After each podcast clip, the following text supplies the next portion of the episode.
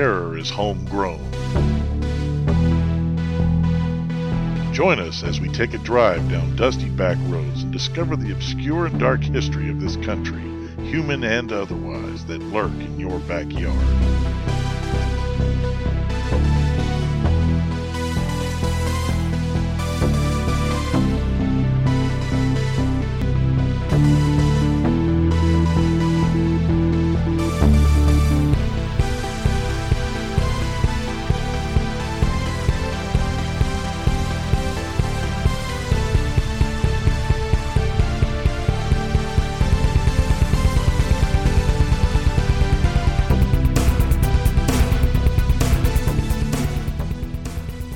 Episode 17 of State of Fear podcast. I'm your host Chris, and with me, as always, every single damn week, my good friend James. What's up, James? What's up, Chris? How y'all doing out there, folks? Man, I hope everybody's doing well, staying safe out there. So, as we said, today's episode is on Kentucky, and the topic for tonight is the Mantell UFO incident, which is one of, uh, I believe, one of only a few involving the death of a pilot chasing UFO. We're not talking about KFC. No KFC. You know that is strange. It is scary, but uh, we'll leave that to the health food podcast. Amen to that. Amen.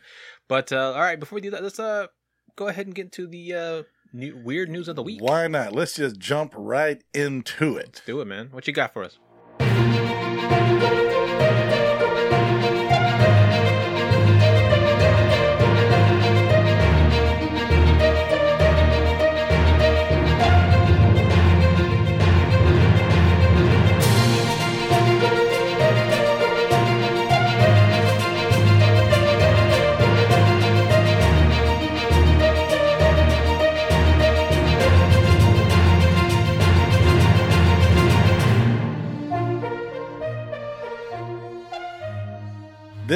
The, the title of this article, this caught me right off the bat. I love this one. This is not, like I said, this is not another scary one. Yeah, but it is unusual. It is quite It- unusual. It is yes. quite weird. Yes. The title of the article is Virginia Tech gives honorary doctorate to a service dog. Amen, brother. And I'm gonna tell you what; those sweet animals deserve more than honorary doctorates. They That's right. they are incredible, wonderful creatures. They. And uh, I hate the fact that you can't pet them when they're working oh, I know. because you would love to just grab them up and hug on them and stuff because Oh, they are precious animals. Yeah, absolutely. Article is dated May 18th of this year. Virginia Tech's virtual commencement ceremony included an honorary doctorate being bestowed on a beloved university staffer, a therapy dog named Moose. Moose. Moose, I like it. The school announced Moose, an eight year old therapy dog employed by the school's Cook Counseling Center, was awarded an honorary doctorate in veterinary medicine Friday as part of the school's virtual commencement ceremony. Moose, who has been with the school since 2014, is one of four dogs serving at the Cook Counseling Center as a working therapy animal and ambassador for mental health awareness. That is fantastic. That's fantastic. Yeah, I love it. I love do it. too, man. I'm going to tell you what, that is special.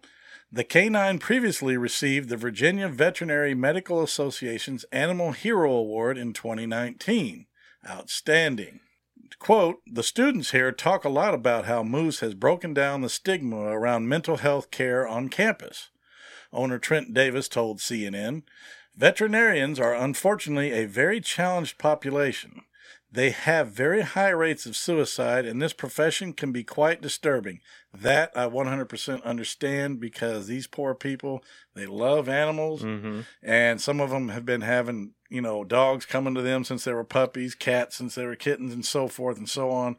And when they have to euthanize these creatures, a part of them dies just like it does with the owners because Yeah. they've cared for these animals all those years. That's just really, it's, it's bad. It takes a certain level of person to be a veterinarian or a veterinarian staff. Yes, it does. He has really helped the students and staff at Virginia Tech and has gotten a lot of recognition for that. The school said that Moose is facing his own health problems amid the COVID 19 pandemic. He was diagnosed with prostate cancer just one week after his birthday in February. Damn it. Poor guy. Officials said Moose is still receiving chemotherapy treatments while continuing his therapy dog work and has been given a positive prognosis by his veterinarians. It's too damn cute. which is good. I am glad he's going to be okay. I will. I'm gonna. I'm gonna follow up on this, but I am going to post a picture of this boy during the week leading up Yeah. to this episode. I'm going to put a picture of him up there That's because right. He's, he deserves. I'm going to post a story. As a matter of fact, he's a hero. He's a hero. Yeah. Love those therapy animals, and if you are a person in possession of one of these animals. Uh, you guys know how special they are, Yeah. and people around you. If you see the therapy animals, like we said, don't disturb them when they're working. You know, you want to pick them up and hug them, but respect the uh, rules. You know, if you Oh, if you see somebody with them, if they got a sign on them, don't pet them. Nope. If it, you can ask the owners. Sometimes they'll give permission, sometimes they don't. But Right. please respect their work and stay clear. You can say hi to them and stuff like that, but don't touch an, a working therapy animal unless you have permission. And if the owner says no, don't feel bad or upset because these dogs are very purpose driven, very job driven, and you know, like they they don't they're not they're cute, cuddly, but they're not the kind of dog that wants to be petted all the time. They have a mission. They have a purpose. Their purpose is to be a service animal, and sometimes they just don't care to be petted by people. Nope. You know, They don't. They're like, it's hey, dude, I'm working. You know, yeah, don't take it personal, but I'm on the job. Yeah. Just- just uh, it, it is what it is. Just, but I love that story. I, I thought that was very cool. It's a brief story, but I, I thought it was very touching, and I'm glad that uh, this particular pooch received this kind of recognition because the the other ones that do this work deserve just as much. Oh, absolutely. I remember I went to a uh, there, there was a movie that came out recently about um, uh, service dogs, not service dogs in this sense where they go and provide comfort for people or or are you know eye seeing dogs or whatever. Um, these were dogs that were in military service. They were canine uh, dogs, obviously, but uh, they had they made a movie about one of them, and then at the Natural Science Museum, they premiered the movie, and then they had a bunch of of the dogs there that were in the service, and you actually got to go up and pet them, nice, and it was awesome. very they had, nice. They had a state trooper dog, they had a nurse dog. These dogs were all amazing, and I forget which one. I think it was a state trooper dog. When I went to go pet him, he's this big old dog, you know.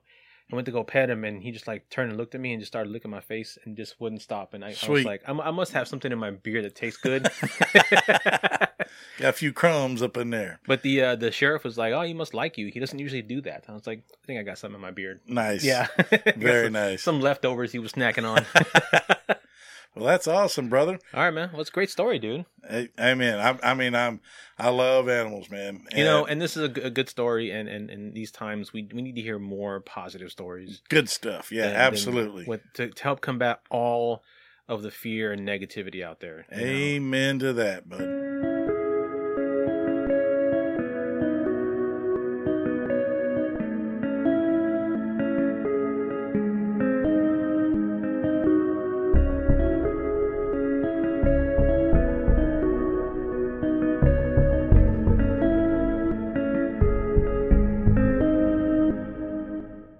Right, so today's episode is on, as we mentioned, is on the Mantell UFO incident that took place in Kentucky in 1948.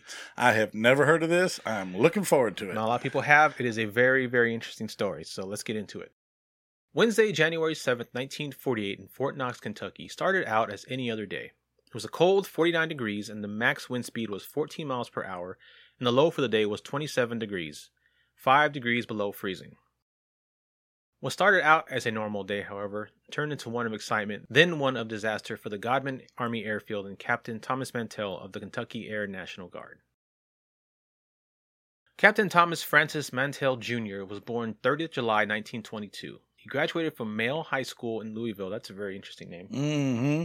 On June 16, 1942, Mantell joined the United States Army Air Corps, finishing flight school the 30th of that month. Now, uh, for the younger folks, the United States Army Air Corps Uh huh. later became the United States Air Force. Everybody Ah, has to know that the Air Force was go. actually part of the Army, and then they they branched off and created their own branch of service, Gotcha. dedicated solely to air power. Of course, we all know the story. there you go. But that's just a little tidbit, just in case anybody was wondering. See, who says we're not a historical podcast? Yeah. During World War II, he was a C 47 Skytrain pilot assigned to the 96th Troop Carrier Squadron, 440th Troop Carrier Group, which airdropped the 101st Airborne Division into Normandy, France on June 6, 1944, and participated in Operation Market Garden. Outstanding.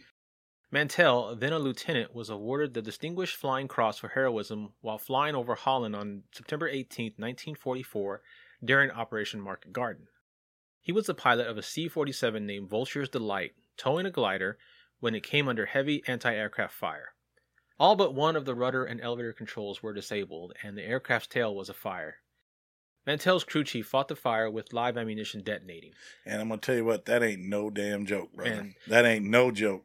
That is one of the most stressful situations I can think of right there. Absolutely. Those shells exploding. Yeah. And if they've got any kind of backing. Now, I've had a shell go off next to me, Ooh. right next to my foot. Oh my gosh. Didn't even didn't even faze me Mm-hmm. because luckily there wasn't anything behind the shell to give it any propellant. But the actual casing exploded on a catalytic converter of the Jeep I was riding in with my grandfather, Oh geez. and a seven millimeter mag shell went off. I mean, it just popped next to my foot, so it folded out like a flower, Ugh. and the slug was just sitting there on the thing. oh my gosh. It was strange, but I'm gonna tell you what: when it, they're in canisters like they are here, it's compacted, and those things will go off, and they they'll it's like shrapnel everywhere. that's really dangerous. Yeah, Devastating. that's deadly. It's crazy.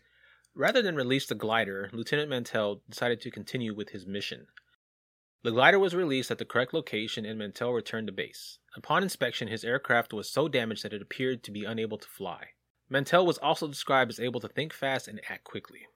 In 1947, Mantell was discharged from the Army and enlisted in the Kentucky Air National Guard and joined the 165th Fighter Squadron of P 51 Mustangs. Nice, Mantell did all this by the time he was 25 years old. sweet. This man, Yeah, 25. what a hell of a start to life, huh? Oh my gosh. That's, well, that's that's true because most of the gentlemen over there. My grandfather was on the ground when this guy was dropping 101st guys into Normandy. Uh-huh. My dad, my granddaddy was on the ground storming the beach on the first day.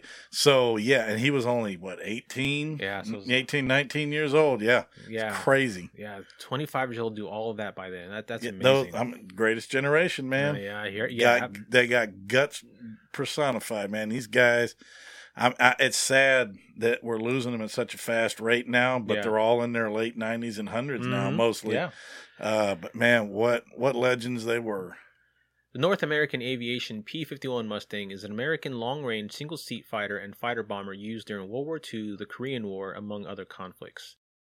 The Mustang was called, quote, the best American dogfighter by Chief Naval Test Pilot Captain Eric Brown in 1944, and a squadron of four P 51s led by Captain Mantell would be involved in a deadly chase with the UFO that fateful day in 1948. And you know what's crazy? Everybody would think, "Oh, how are these little these little prop planes going to catch a UFO?" Especially, you know, by today's standards, we know how fast they move and stuff like Right. that. But I will say this: the P fifty one was a deadly, seriously fast, turbocharged, fifteen horsepower, fifteen hundred horsepower monster. Yeah. This sucker used to fly with I th- I can't remember the designation for those uh, German jets, that little two engine jets that the Germans had oh, yeah. I know what you're and about, yeah. they they could fly toe to toe with those things and Yeah. catch them and outmaneuver them. I mean, those planes were they they were. I'm I'm just gonna say it. You can bleep it if you want, but they were the shit. yeah. They were tough. They had a top speed of like 429 knots. They hauled per hour, ass. I mean. yes, they Yeah, did. They, Yeah. were, they were fast. Now we see all that to set up what's what's about to happen with this story, um, so that you understand uh, Captain Mantell's mentality, his his uh, service, and his experience, and as his, well, and his obvious grit. The guy is and tough. his grit, as well as the fact that he wasn't just flying some sort of crop duster; he was flying a jet. Probably the, the the the fastest fighter we had during that time. era. Right. Yeah. All right, so the story begins at approximately 1 p.m. on July 7th, 1948, when Kentucky State Police began to receive reports of a large metallic circular object flying over the city of Maysville. The object was described as 200 to 300 feet in diameter, oh, Holy whitish in color, and with a red light toward its bottom side. Wow. That's that's a football field, man. Huge, man. Yeah. That's big. It was seen moving south, and soon reports were coming from other towns in Kentucky, including Owensboro and Irvington. Later, it was discovered the object had been seen moving south, starting in Ohio and moving through Kentucky. At 1:20 p.m. approximately, Kentucky State Police reported the sightings to Fort Knox, who in turn notified Godman Army Airfield to be on alert. At 1:45 p.m., Sergeant Quinton Blackwell saw the object from his position in the control tower at Godman Field at Fort Knox. He was soon joined by three other witnesses, including Base Commander Colonel Guy Hix, who all described seeing a quote, very white, large object about one fourth the size of a full moon. Through binoculars, it appeared to have a red border on the bottom. It remained stationary seemingly for one and a half hours. Wow. It uh, just sat there? It just sat there for one and a half hours. Another witness, Private First Class Stanley Oliver, stated, quote, To me, it had the resemblance of an ice cream cone topped with red. End quote. At the same time, Captain Mantell was already in the air in his F 51D, the redesignation of the Mustang after World War II, along with three others on a ferry mission when he received the call from Goddard to investigate. What follows is a verbatim from the transcripts of the call. Godman Tower calling the flight of four ships northbound over Godman Field. Do you read? Over. Godman Tower calling the flight of four ships northbound over Godman Field. Do you read? Over. Roger, Godman Tower. This is National Guard 869, flight leader of the formation. Over. National Guard 869 from Godman Tower. We have an object out south of Godman that we are unable to identify. We would like to know if you have gas enough and if you could take a look for us if you will. Uh, Roger. I have the gas and I will take a look for you if you give me the correct heading. Mantell didn't receive the coordinates. However, one of the pilots reported that he was low on fuel and would continue on to the pre-assigned flight plan. At approximately 2:40 p.m., Mantell and two other pilots, Lieutenant Albert Clements and a Lieutenant Hammond, turned toward the object and began a spiral climb to 15,000 feet on a heading of 220 degrees, the approximate direction of the object from Godman Field. Somewhere between 15,000 and 22,000 feet, the other two pilots turned back due to low oxygen, at which point Mantell radioed Godman Tower and stated, quote, The object is directly ahead and above me now, moving at about half my speed. It appears to be a metallic object or possibly reflection of the sun from a metallic object, and it is of tremendous size. I'm still climbing. I'm trying to close in for a better look. I'll get to about 25,000 feet for about 10 minutes. This would be Mantell's last communication with the tower. According to the Air Force Air Technical Command's investigation, Mantell lost consciousness due to lack of oxygen somewhere around 25,000 to 30,000 feet due to the aircraft continuing to climb until increasing altitude caused a sufficient loss of power for it to level out. The plane then went into a tight diving spiral. A witness would later report seeing Mantell's Mustang in a circling descent. The uncontrolled descent would result in excessive speed and cause the plane to disintegrate. A number of airfields would report a flaming object in the midwestern sky, where it was tracked for 20 minutes before disappearing. Just after 5 p.m., on a farm south of Franklin, Kentucky, firemen would pull the body of Captain Mantell from the Mustang's wreckage. The Air Force Air Technical Command investigation stated, quote, It is believed that Captain Mantell never regained consciousness. This is borne out of the fact that the canopy lock was still in place after the crash, discounting any attempt to abandon the aircraft.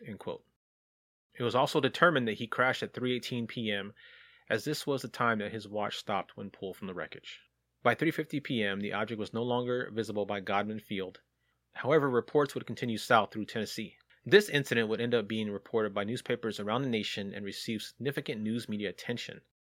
A number of sensational rumors were also circulated about Mantell's crash.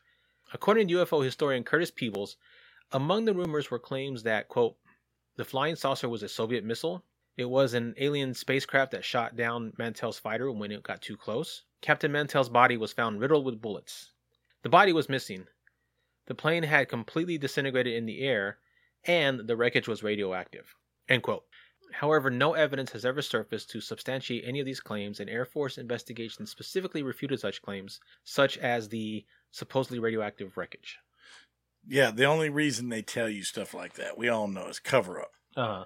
You know, first of all, I am surprised that they even allowed the news media to report such a thing. Multiple, too. Yeah, Yeah. but I guess you can't stop it because if it's floating over multiple states, Mhm. apparently, what you said, it started first spot in Ohio and continued all the way through Kentucky, and on into Tennessee. Yep. So That's yeah, right. I I you know this this back in Roswell days. It's, yeah, yeah, you know what exactly. I mean? Same- and it was yeah. everything was hush hush back then. You know, they didn't just let stuff get out like that. So yeah, they make up all these fish stories like, oh, his his body was riddled with bullets. He was shot down. Shot down. Soviet missile. what? It was over his own country. He was shot down in Kentucky. I mean, nobody shot him at the, no, No. twenty five thousand feet. no, no, not at all. No, the crash definitely makes sense. He was just trying to be gutsy and, and do his job, He was trying and to- got too damn high. And And those P fifty ones, uh, they only have one set of oxygen, so yeah, you, and run, you run not, out. and they're not like what you call super airtight. And you close them up, No. they are they're aerodynamic and they they do seal pretty good. But you're still in a box at Yeah. twenty five thousand feet. You're not pressurized, No, and you don't have reserve oxygen. I Yeah. think I think maybe they had breathing masks, but I guess he didn't. Yeah. Well, I mean, the other two pilots uh, turned turned away for for lack of oxygen. He must have uh, either not used as much or just ignored it. He probably ordered them down. Says y'all go down. I'm gonna try to get a look. Yeah, He said I'm gonna try to get up there for about ten minutes, and bought the farm. unfortunately, just couldn't do it. That's too bad. The Mantell crash was quickly investigated by Project Sign, the Air Force's new research group which had been created to study UFO incidents. Though Project Sign staff never came to a conclusion, other Air Force investigators ruled that Mantell had misidentified the planet Venus and wrongly believing that he could close in to get a better look. What? Yeah, Venus Venus the- it appears as a tiny little light in the sky. exactly. It is not some 300 meters across the sky, even if you're at 25,000 feet. and it wouldn't be in Please. just one place for an hour and a half. No, It would move along as as, the, as the. Earth moved. The Earth, the Earth. the Earth moved. It would yeah, move. it Yeah, damn sure would. In 1952, U.S. Air Force Captain Edward Ruppelt, the supervisor of Project Blue Book, Project Sign's successor, was ordered to reinvestigate the Mantell incident. Ruppelt spoke with Dr. J. Allen Hynek, an astronomer at Ohio State University and scientific consultant to Project Sign and Project Blue Book. Hynek had supplied Project Sign with the Venus explanation in 1948, mainly because Venus had been in the same place in the sky that Mantell's UFO had observed. However, by 1952, Dr. Hynek had concluded that the Venus explanation was incorrect because, quote, Venus wasn't bright enough to be seen, end quote, by Mantell and the other witnesses, and because a considerable haze was present that would have further obscured the planet in the sky. Ruppelt also noted Dr. Hynek's statement that Venus, even if visible, would have been a, quote, pinpoint of light, end quote, What I tell you? hmm But that eyewitnesses, quote, descriptions plainly indicated a large object. None of the descriptions could even vaguely be called a pinpoint of light, end quote. This almost comical conclusion was hastily put to rest by eyewitnesses as well. Glenn Mays, who lived near Franklin, stated categorically that Mantell's plane exploded in mid-air. Quote, the plane circled three times, like the pilot didn't know where he was going, end quote, reported Mays, then started down into a dive about 20,000 feet, end quote. Now, let me explain one quick thing. Uh, when it was discussing how he would go in circles and Mhm. ascend in circles, it's easier on the aerodynamics at that high altitude because the air is very thin. Right. And in those old style wing planes, if you're using a prop, there's less air to pull, so you have to climb at a slower rate in a circular motion. It, Gotcha. it helps them get up higher without, you know, because if they try to go into a direct climb, they'll stall and Ah, you know. that makes sense. Yeah. So just just a little tidbit. A little more history for you. Quote, about halfway down, there was a terrible explosion, end quote. Also, there is testimony from Godman Base Commander Guy F. Hix, who stated to reporters that he observed the craft for almost an hour through binoculars. He would not have confused what he saw with the planet Venus. Richard T. Miller, who was in the operations room of Scott Air Force Base in Belleville, Illinois, also made several profound statements regarding the crash. He was monitoring the radio talk between Mantell and Godman Tower and heard this statement very clearly. Quote, My God, I see people in this thing. Miller added that on the morning after the crash, at a briefing, investigators had stated that Mantell died, quote, pursuing an intelligently controlled unidentified flying object, end quote. In conclusion, Miller made this statement, quote, That evening, Air Technical Intelligence Center officers from Wright Patterson Air Force Base arrived and ordered all personnel to turn over any materials relating to the crash. Then, after we turned it over to them, they said they had already completed the investigation. I was no longer a skeptic. I had been up to that time. Now I wondered why the government had gone to all the trouble of covering it up to keep it away from the press and the public. End quote. The government. The government. In recent years, additional information has come forward. Captain James F. Duesler, who was one of several military officers at Godman, was retired and living in England. In 1997, he stated that he and several other officers actually saw the gigantic UFO hovering over Godman Field that day. Duesler, who was a pilot and crash investigator, stated, quote, the UFO was a strange, gray looking object which looked like a rotating inverted ice cream cone. End quote. Shortly after the crash, Duesler visited the site and made these observations. Quote, the wings and tail section had broken off on impact with the ground and they were a short distance from the plane, he recalled. There was no damage to the surrounding trees, and it was obvious that there had been no forward or sideways motion when the plane had come down. It just appeared to have, quote, belly flopped into the clearing. Yeah, flat spin. Mm-hmm, straight down. Just straight down. Just plop. There was very little damage to the fuselage, which was in one piece, and no signs of blood whatsoever in the cockpit. There was no scratching on the body of the fuselage to indicate any forward movement, and the propeller blade bore no telltale scratch marks to show it had been rotating at the time of impact, and one blade had been embedded in the ground. The damage pattern was not consistent with an aircraft of this type crashing at a high speed into the ground. Because of the large engine in the nose of the plane, it would come down nose first and hit the ground at an angle. Even if he had managed to glide it in, it would have cut a swath through the trees and channel into the ground. None of these things were present. All indications were that it had just belly flopped into the clearing. I must admit, I found this very strange. To further debunk the Venus theory, astronomical records indicated that the planet was only 33 degrees above the horizon at the time of the incident, thus totally eliminated from this case. So it was way too low. Yeah. Way too low. Uh huh.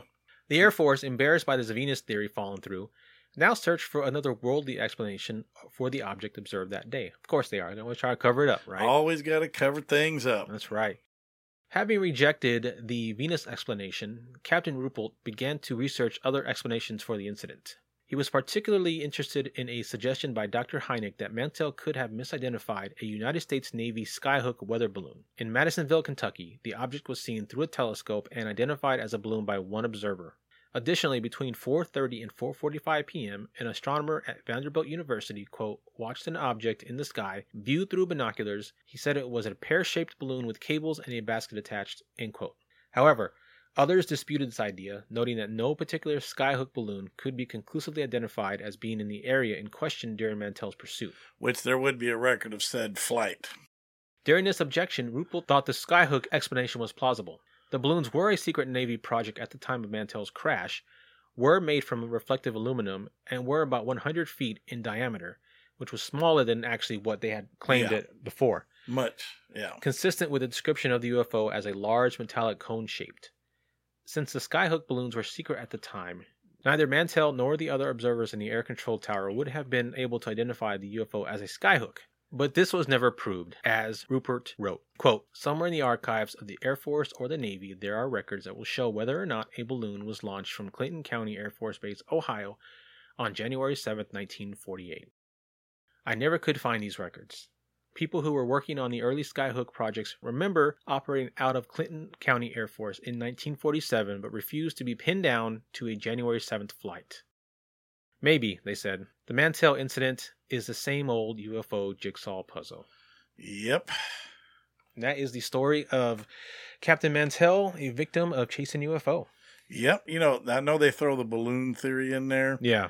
uh, but no, I ain't buying it. But see, they they they have the balloon theory, but they ha- they have it. They use the balloon theory in other UFO experiences as well. But they're able to actually pinpoint when balloons were actually uh, when balloons were released for those other ones. But they have yet to prove that a balloon was released for this one. Yeah. Yeah. And, and and yeah, it comes from Ohio, so it just happens to fit the facts. So it assists them with their cover up. I mean, it's a convenient truth if you want to call it that. But uh, yeah, Absolutely. I, I I still I still don't think Captain Mantell would have mistaken a balloon, even a weather balloon, for something out of this world. yeah, and like I said, and after it was declassified, it was easy for them to say, "Hey, nobody knew." Yeah, So they could throw it in years later and say, "No big deal," because at that time it was no longer top secret or whatever. And Captain uh, You know. Captain Colonel Hix uh, from the Godman Field, he observed for an hour and a half.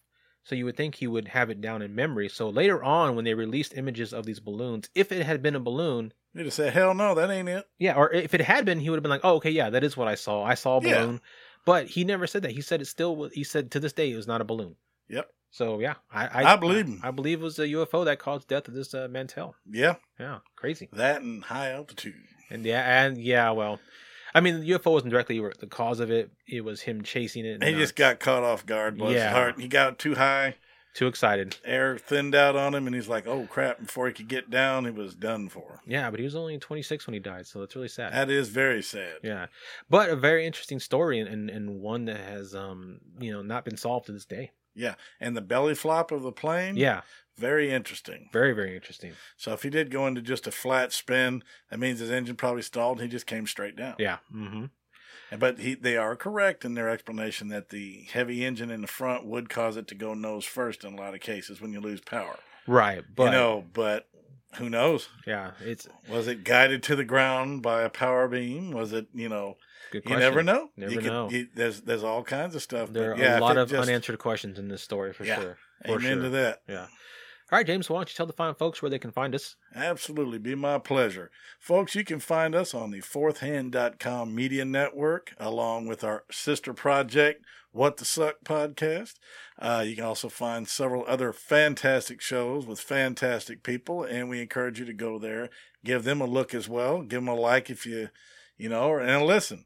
Uh, you can also find us on the Big Evil Facebook under State of Fear, and you can find us on Instagram under State of Fear. Yes. And we encourage followings. Yes. We also encourage reviews, Comments. uh, comments. If you'd like to research the subject for yourself and maybe add anything, uh, go under the post and add any information you like. Yeah. Uh, let us know if you like it. We're on YouTube as well, so go listen Yep. to our, our episodes on YouTube. I always forget YouTube. Yeah. Shame on me. and you can comment and, and like those as well, and subscribe to our channel on YouTube also. Um, and like you said, just uh, send us your reviews. We want to hear what you have to say. Absolutely. All right. Well, I'm ready to get back in the car, head on to the next state. What about you? Amen. Folks, y'all take care and we'll see you down the road. This is James, And this is Chris. and y'all have a hell of an evening.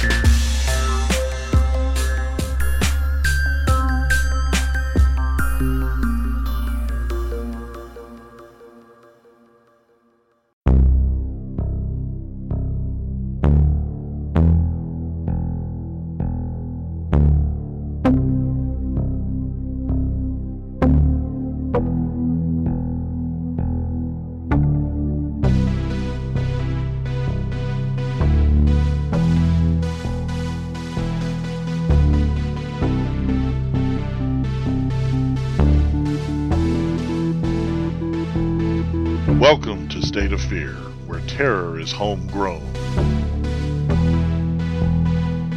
Join us as we take a drive down dusty back roads and discover the obscure and dark history of this country, human and otherwise, that lurk in your backyard.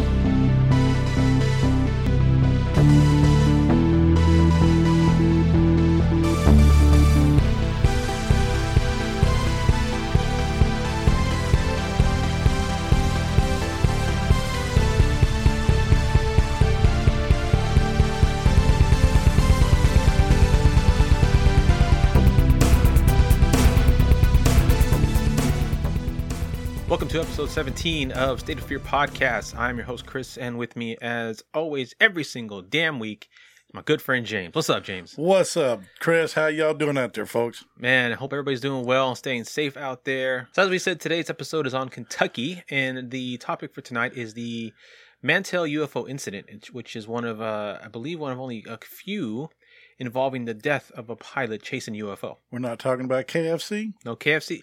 You know that is strange. It is scary, but uh, we'll leave that to the health food podcast. Amen to that. Amen. But uh, all right, before we do that, let's uh, go ahead and get into the uh, new, weird news of the week. Why not? Let's just jump right into it. Let's do it, man. What you got for us?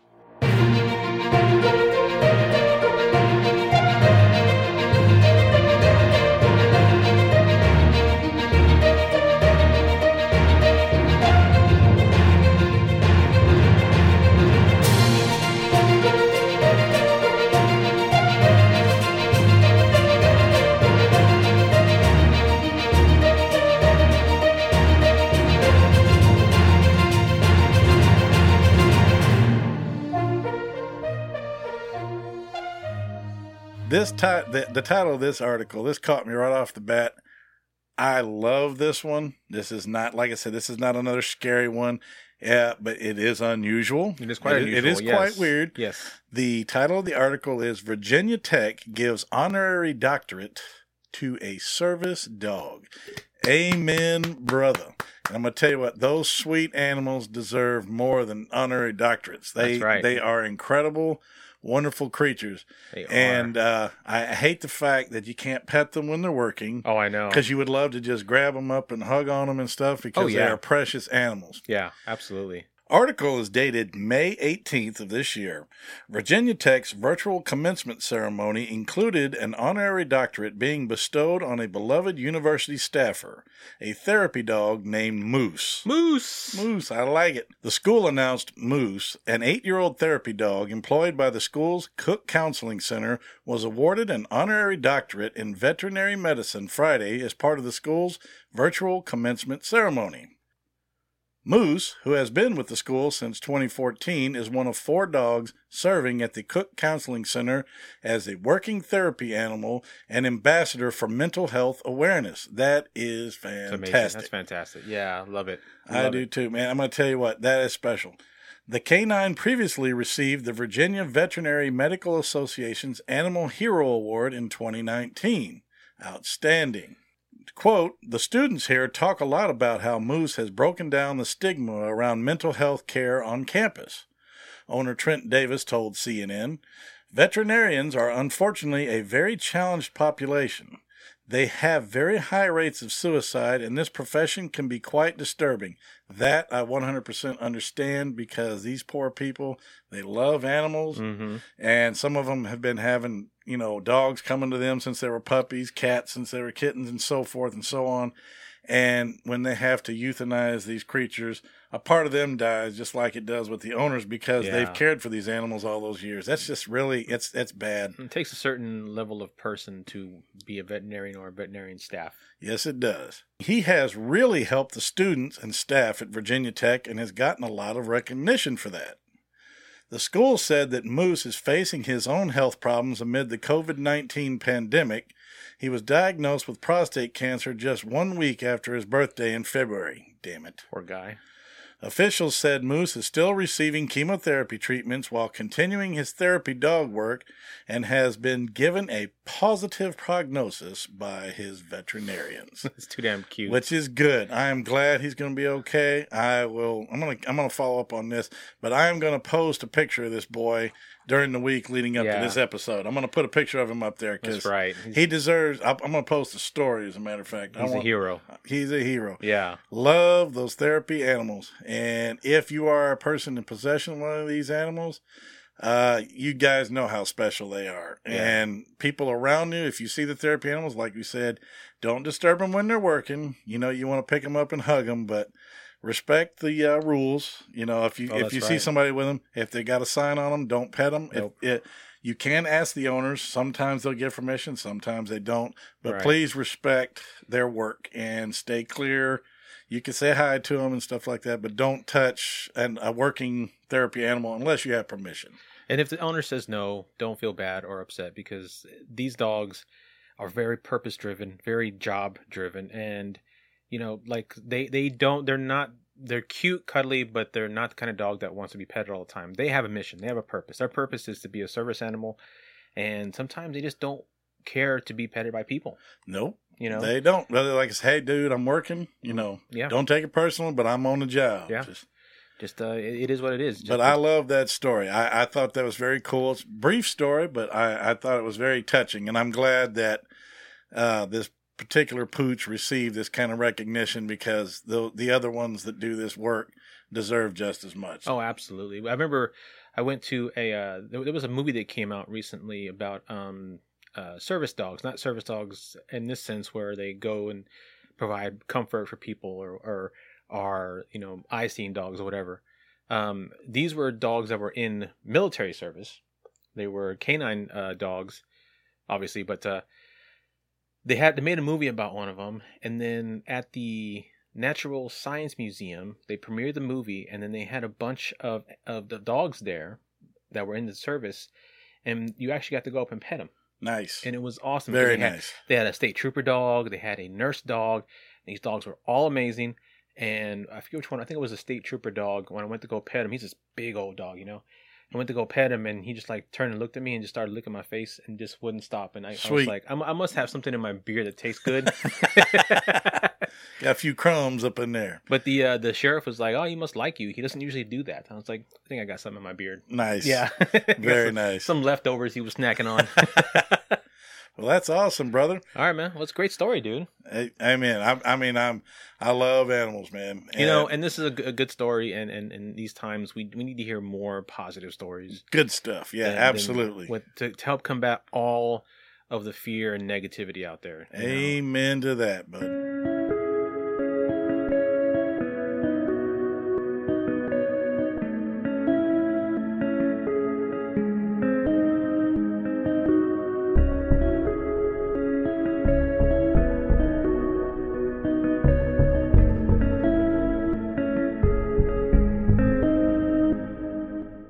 All right, so today's episode is on, as we mentioned, is on the Mantell UFO incident that took place in Kentucky in 1948. I have never heard of this. I'm looking forward to it. Not a lot of people have. It is a very, very interesting story. So let's get into it. Wednesday, January 7th, 1948, in Fort Knox, Kentucky, started out as any other day.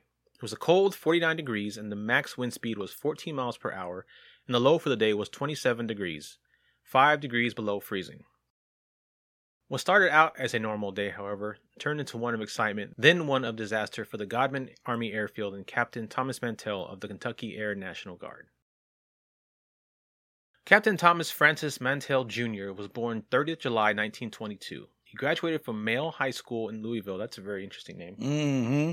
On June 16, 1942, Mantell joined the United States Army Air Corps, finishing flight school the 30th of that month. Now, uh, for the younger folks, the United States Army Air Corps Uh huh. later became the United States Air Force. Everybody Ah, has to know go. that the Air Force was go. actually part of the Army, and then they they branched off and created their own branch of service, Gotcha. dedicated solely to air power. Of course, we all know the story. there you go. But that's just a little tidbit, just in case anybody was wondering. See, who says we're not a historical podcast? Yeah. During World War II, he was a C 47 Skytrain pilot assigned to the 96th Troop Carrier Squadron, 440th Troop Carrier Group, which airdropped the 101st Airborne Division into Normandy, France on June 6, 1944, and participated in Operation Market Garden. Outstanding. Mantell, then a lieutenant, was awarded the Distinguished Flying Cross for heroism while flying over Holland on September 18, 1944, during Operation Market Garden. He was the pilot of a C 47 named Vulture's Delight, towing a glider when it came under heavy anti aircraft fire. All but one of the rudder and elevator controls were disabled, and the aircraft's tail was afire.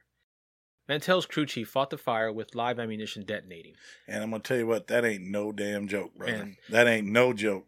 That is one of the most stressful situations I can think of right there. Absolutely. Those shells exploding. Yeah. And if they've got any kind of backing. Now, I've had a shell go off next to me, Ooh. right next to my foot. Oh my gosh. Didn't even didn't even faze me Mm-hmm. because luckily there wasn't anything behind the shell to give it any propellant. But the actual casing exploded on a catalytic converter of the Jeep I was riding in with my grandfather, Oh geez. and a seven millimeter mag shell went off. I mean, it just popped next to my foot, so it folded out like a flower, Ugh. and the slug was just sitting there on the thing. oh my gosh. It was strange, but I'm gonna tell you what: when it, they're in canisters like they are here, it's compacted, and those things will go off, and they they'll it's like shrapnel everywhere. that's really dangerous. Yeah, that's Devastating. deadly. Crazy.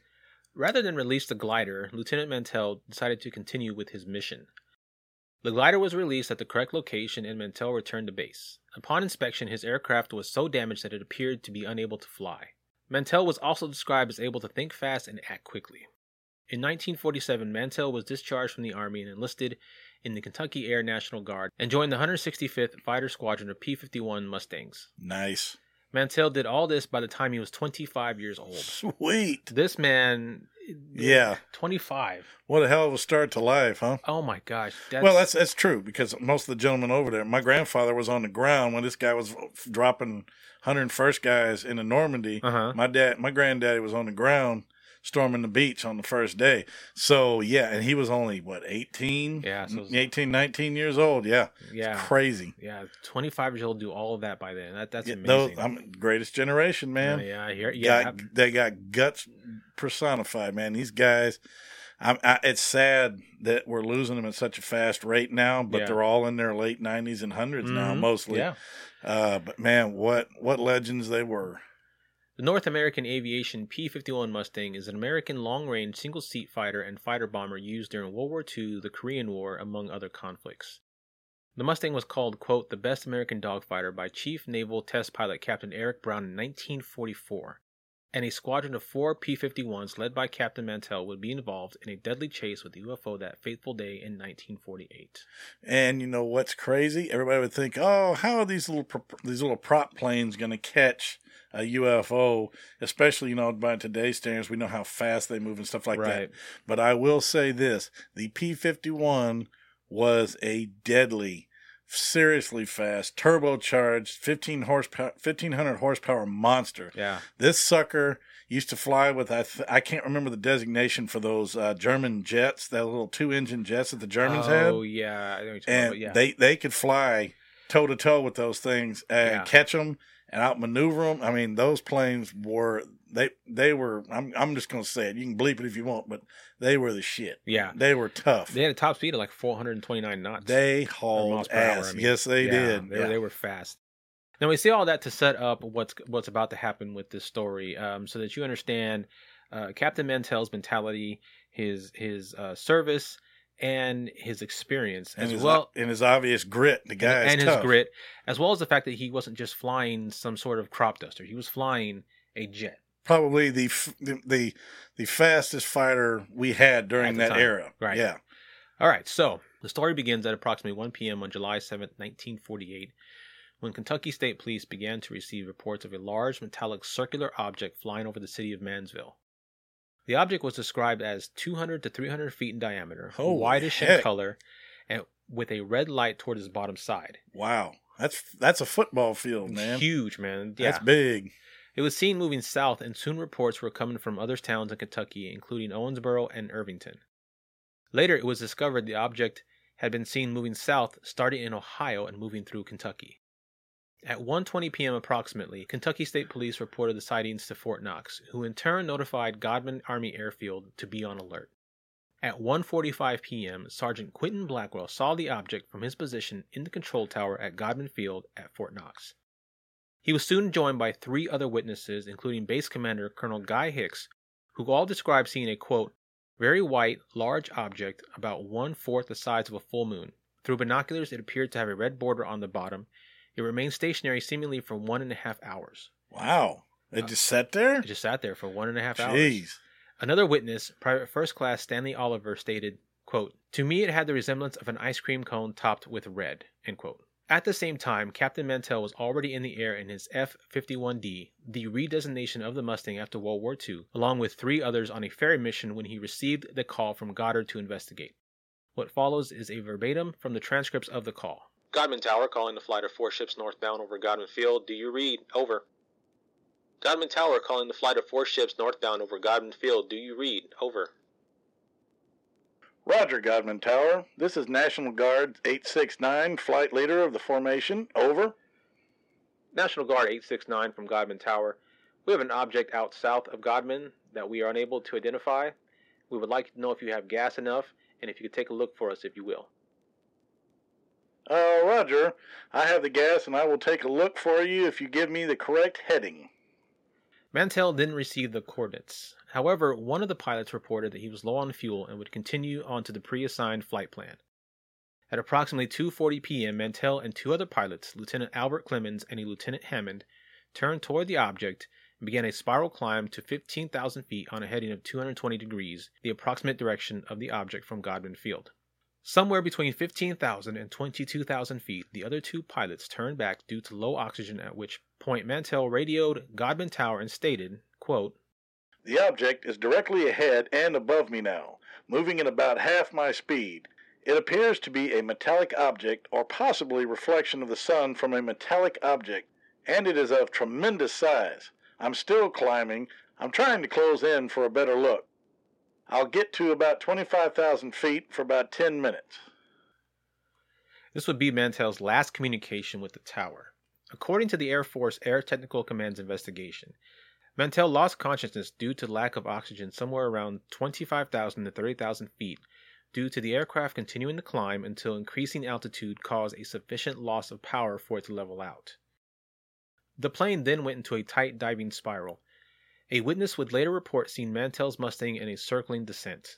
The uncontrolled descent would result in excessive speed and cause the plane to disintegrate.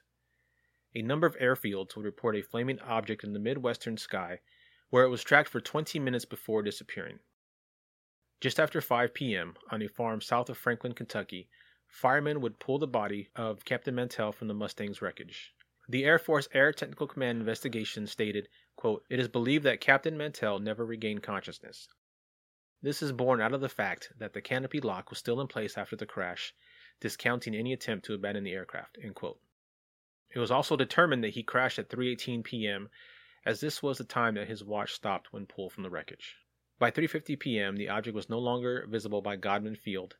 However, reports would continue south through Tennessee. This incident would end up being reported by newspapers around the nation and receive significant news media attention. A number of sensational rumors were also circulated about Mantell's crash. According to UFO historian Curtis Peebles, among the rumors were claims that, quote, the flying saucer was a Soviet missile, it was an alien spacecraft that shot down Mantell's fighter when it got too close. Captain Mantell's body was found riddled with bullets. The body was missing. The plane had completely disintegrated in the air, and the wreckage was radioactive. End quote.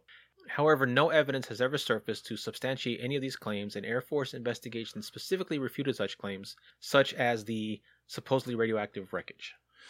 Yeah, the only reason they tell you stuff like that, we all know, is cover up. Uh-huh. You know, first of all, I am surprised that they even allowed the news media to report such a thing. Multiple, too. Yeah, Yeah. but I guess you can't stop it because if it's floating over multiple states, Mhm. apparently, what you said started first spot in Ohio and continued South all the way through Kentucky, and on into Tennessee. Yep. So That's yeah, right. I, I, you know, this, this back in Roswell days. It's, yeah, yeah, you know what exactly. I mean? Same, and it was yeah. everything was hush hush back then. You know, they didn't just let stuff get out like that. So yeah, they make up all these fish stories like, oh, his his body was riddled with bullets. He was shot down. Shot down. Soviet missile. what? It was over his own country. He was shot down in Kentucky. I mean, nobody shot him at the, no, No. twenty five thousand feet. no, no, not at all. No, the crash definitely makes sense. He was just trying to be gutsy and, and do his job, He was trying and to- got too damn high. And And those P fifty ones, uh, they only have one set of oxygen, so yeah, you, and run- you run not, out. and they're not like what you call super airtight. And you close them up, No. they are they're aerodynamic and they they do seal pretty good. But you're still in a box at Yeah. twenty five thousand feet. You're not pressurized, No, and you don't have reserve oxygen. I Yeah. think I think maybe they had breathing masks, but I guess he didn't. Yeah. Well, I mean, the other two pilots uh, turned turned away for for lack of oxygen. He must have uh, either not used as much or just ignored it. He probably ordered them down. Says y'all go down. I'm gonna try to get a look. Yeah, He said I'm gonna try to get up there for about ten minutes, and bought the farm. unfortunately, just couldn't do it. That's too bad. The Mantell crash was quickly investigated by Project Sign, the Air Force's new research group which had been created to study UFO incidents. Though Project Sign staff never came to a conclusion, other Air Force investigators ruled that Mantell had misidentified the planet Venus and wrongly believing that he could close in to get a better look. What? Yeah, Venus Venus the- it appears as a tiny little light in the sky. exactly. It is not some 300 meters across the sky, even if you're at 25,000 feet. and it wouldn't be in just one place for an hour and a half. No. It would move along as as, the, as the. Earth moved. The Earth, The Earth. the Earth moved. It would yeah, move. it Yeah. damn sure would. In 1952, U.S. Air Force Captain Edward Ruppelt, the supervisor of Project Blue Book, Project Sign's successor, was ordered to reinvestigate the Mantell incident. Ruppelt spoke with Dr. J. Allen Hynek, an astronomer at Ohio State University and scientific consultant to Project Sign and Project Blue Book. Hynek had supplied Project Sign with the Venus explanation in 1948, mainly because Venus had been in the same place in the sky that Mantell's UFO had observed. However, by 1952, Dr. Hynek had concluded that the Venus explanation was incorrect because, quote, Venus wasn't bright enough to be seen, end quote, by Mantell and the other witnesses, and because a considerable haze was present that would have further obscured the planet in the sky. Ruppelt also noted Dr. Hynek's statement that Venus, even if visible, would have been a, quote, pinpoint of light, end quote, What I tell you. hmm But that eyewitnesses, quote, descriptions plainly indicated a large object. None of the descriptions could even vaguely be called a pinpoint of light, end quote.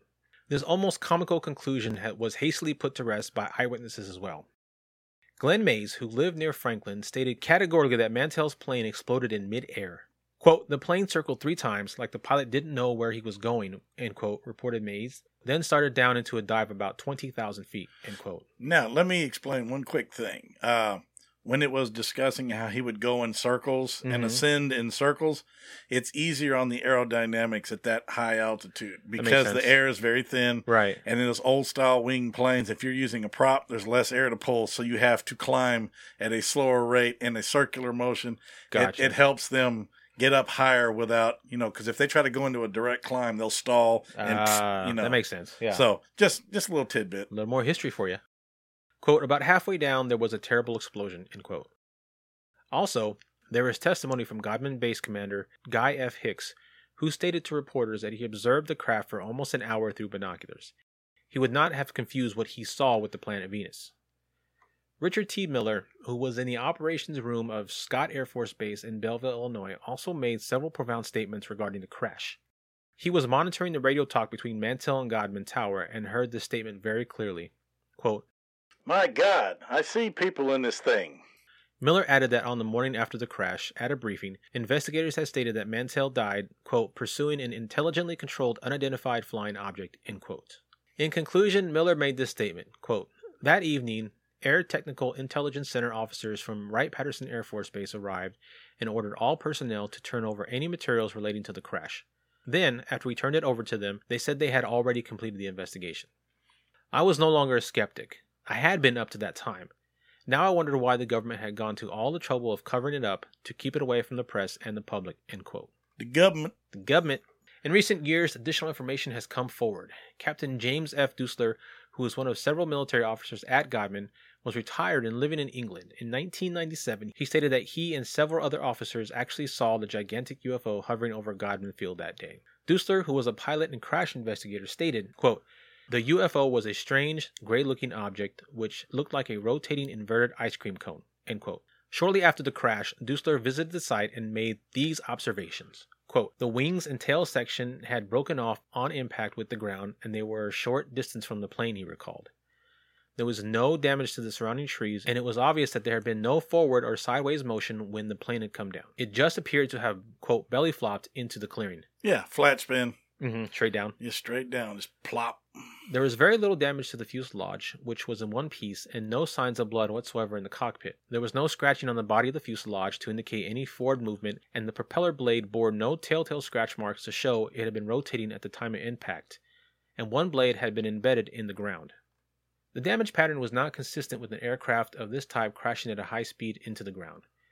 Because of the large engine in the nose of the plane, it would come down nose first and hit the ground at an angle. Even if he had managed to glide it in, it would have cut a swath through the trees and channel into the ground. None of these things were present. All indications were that it had just belly flopped into the clearing. I must admit, I found this very strange. To further debunk the Venus theory, astronomical records indicated that the planet was only 33 degrees above the horizon at the time of the incident, thus totally eliminated from this case. So it was way too low. Yeah. Way too low. Uh huh. The Air Force, embarrassed by this Venus theory falling through, now searched for another worldly explanation for the object observed that day. Of course they are. They always try to cover it up, right? Always got to cover things up. That's right.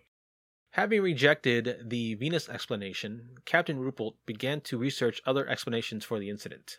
He was particularly interested in a suggestion by Dr. Hynek that Mantell could have misidentified a United States Navy skyhook weather balloon. In Madisonville, Kentucky, the object was seen through a telescope and identified as a balloon by one observer. Additionally, between 4:30 and 4:45 p.m., an astronomer at Vanderbilt University, quote, watched an object in the sky viewed through binoculars. He said it was a pear-shaped balloon with cables and a basket attached, end quote.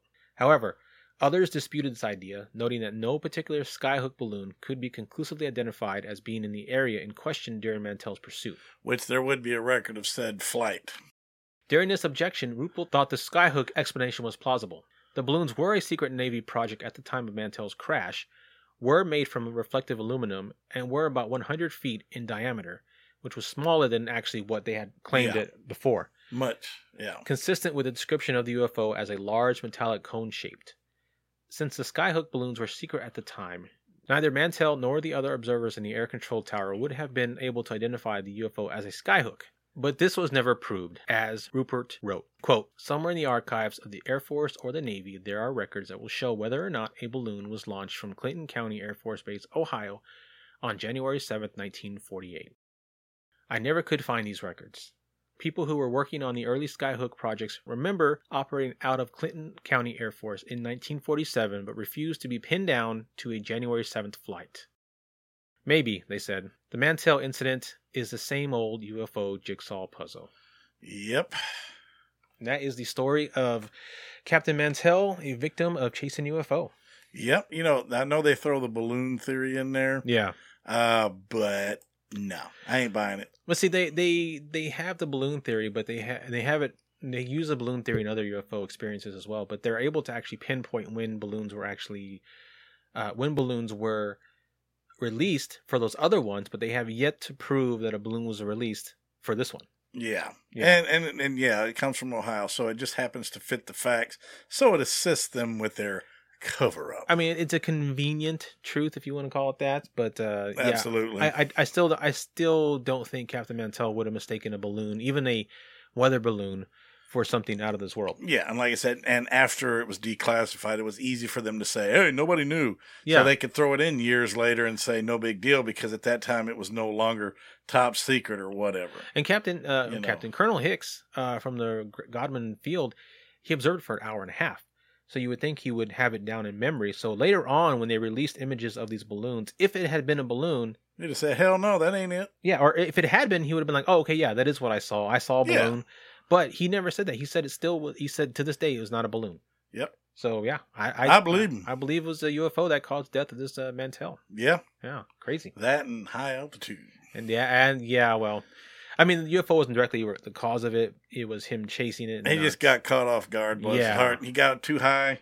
too excited. Air thinned out on him, and he's like, "Oh crap!" Before he could get down, he was done for. Yeah, but he was only 26 when he died, so that's really sad. That is very sad. yeah, but a very interesting story and, and, and one that has um you know not been solved to this day. Yeah, and the belly flop of the plane. Yeah, very interesting. very very interesting. So if he did go into just a flat spin, that means his engine probably stalled. and He just came straight down. Yeah. Mm-hmm. But he, they are correct in their explanation that the heavy engine in the front would cause it to go nose first in a lot of cases when you lose power. Right, but you know, but who knows? yeah, it's Was it guided to the ground by a power beam? Was it, you know, good you never know. Never you could- know. you- there's there's all kinds of stuff. There are yeah, a lot of just- unanswered questions in this story for Yeah. sure. For Amen sure. to that. Yeah. All right, James, why don't you tell the fine folks where they can find us? Absolutely. Be my pleasure. Folks, you can find us on the fourthhand.com media network along with our sister project, What the Suck podcast. Uh, you can also find several other fantastic shows with fantastic people, and we encourage you to go there, give them a look as well, give them a like if you, you know, and listen.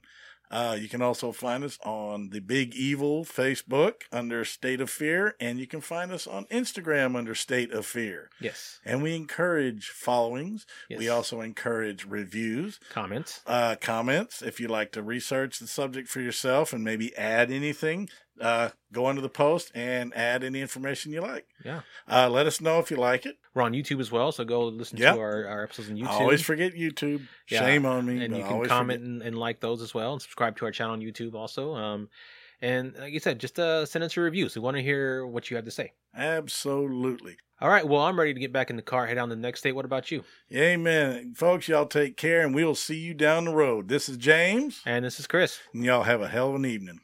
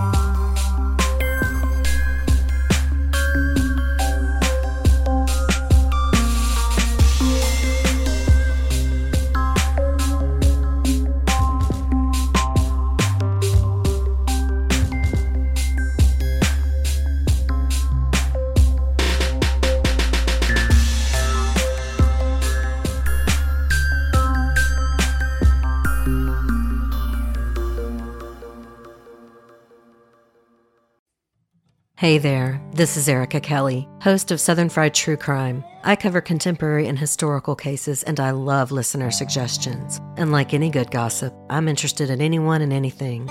Come join me as I explore the dark underbelly of the Deep South. I'm a one woman show in a narrative format, kind of like sitting by the fire and listening to a story. So pull up a chair and subscribe if you're interested. I'd love to have you. You can find me on any of your favorite podcast apps. Just search for Southern Fried True Crime. Until then, y'all take care.